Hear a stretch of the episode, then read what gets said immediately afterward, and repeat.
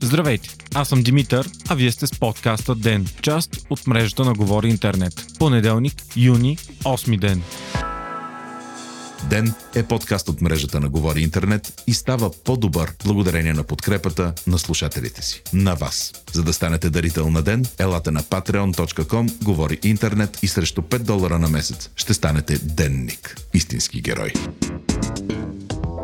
Миналата седмица доведе до нови опасения и песимизъм за развитието на COVID-19 в България. Особено притеснително е увеличението на новите случаи на фона на това, че много време у нас заболелите бяха малко, а оздравелите често в пъти повече. Така имахме период, в който почти всеки ден заболеваемостта беше отрицателна. Това обаче се промени в последните дни, след като имаше денонощия с по 41-43 новозаразени. За сравнение, миналата седмица имаше едва 86 нови случая на коронавирус. Най-низкият резултат от средата на март месец насам. Последните 7 дни пък новите случаи са 199. За последните 24 часа те са 16, но на база едва 427 теста. Всеки понеделник новите случаи традиционно са по-малко заради почивните дни, през които се правят в пъти по-малко тестове.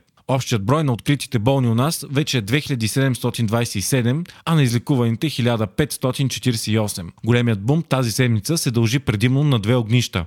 Тези в град Сливен и в Сърница. В Сливен, в болницата Хаджи Димитър вече има 18 заразени медици. Голямо огнище се оказва и цех на предприятие за играчки в Доспад, което е довело до разпространяването на заразата в областите Пазарджик, Смолян и Благоевград и най-вече в град Сърница. Само от това предприятие са регистрирани 48 болни болни. Междувременно от Националния оперативен штаб казаха, че още е рано да се съди дали има ново покачване и че все още заразата не се разпространява масово, а на отделни клъстери. Тодор Кантарджиев обаче призова да продължат да се спазват основните мерки, като да не се събират много хора на едно място, да се поддържа социална дистанция, висока хигиена и носенето на маски. Той заяви, че ако случаите продължават да се покачват, е възможно някои от вече отпуснатите мерки да се върнат. Доктор Ангел Кунчев от щаба пък заяви, че все още е рано да се прогнозира как ще се развива вируса, тъй като знаем много малко за него. Световен мащаб се говорило и за двете крайности. От това вируса да изчезне напълно, до това да се връща всяка година. Всеобщо мнение обаче е, че правителствата и гражданите вече са много по-подготвени и е слабо вероятно COVID-19 да удари със същата мощ, с която в началото на тази година. Според мнозина експерти пък, най-вероятният сценарий е заразата да се покачва през есента и зимата, но с по-нисък интензитет. За съжаление, щетите причинени от COVID-19 продължават да се увеличават. БНТ съобщи, че много голяма част от хотелите в зимните и летните ни курорти няма да работят това лято. Причината е, че няма резервации. Нито чуждестранни, нито български. Според изследване по темата на БНТ, този сезон най-търсени ще са самостоятелните апартаменти и къщите за гости, където хората могат да бъдат изолирани и отделени. Туроператорите и хотелерите очакват много слаб сезон и твърдят, че ще имат минимални печалби следващите месеци и ще им е много трудно дори да да покрият разходите си. Неяснотата от случващото се с пандемията и високите допълнителни разходи за безопасен престой е принудил много хотели да решат, че ще е по-изгодно за тях, ако тази година просто не отварят врати. В медиите се появиха записи на българският министр на земеделието и храните Десислава Танева, според които тя призовава земеделците да се придържат към тезата, че при финансирането с еврофондове в България няма измами, защото в противен случай страната ни ще бъде лишена от финансиране. Изказването беше определено като скандално, а министър Танева коментира, че то е изкарано извън контекст и по-късно днес тя ще даде брифинг.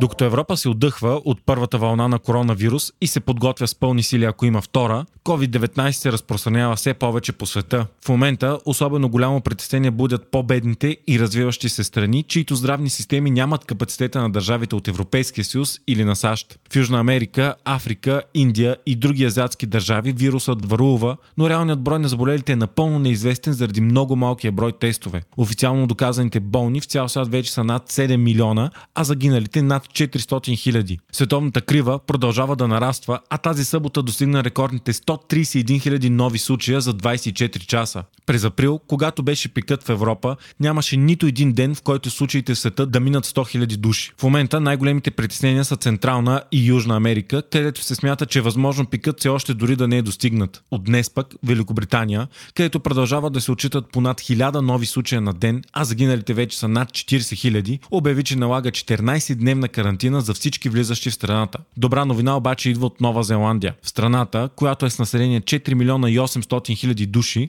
имаше период, в който ежедневно се очитаха понад 80 нови случая на COVID-19 на ден. Правителството обаче предприе много бързи и драстични мерки, а и благодарение на своята изолираност, Нова Зеландия стана пример за справянето с пандемията. Така, днес се отбелязва 17-ти ден без нито един нов случай на коронавирус в страната.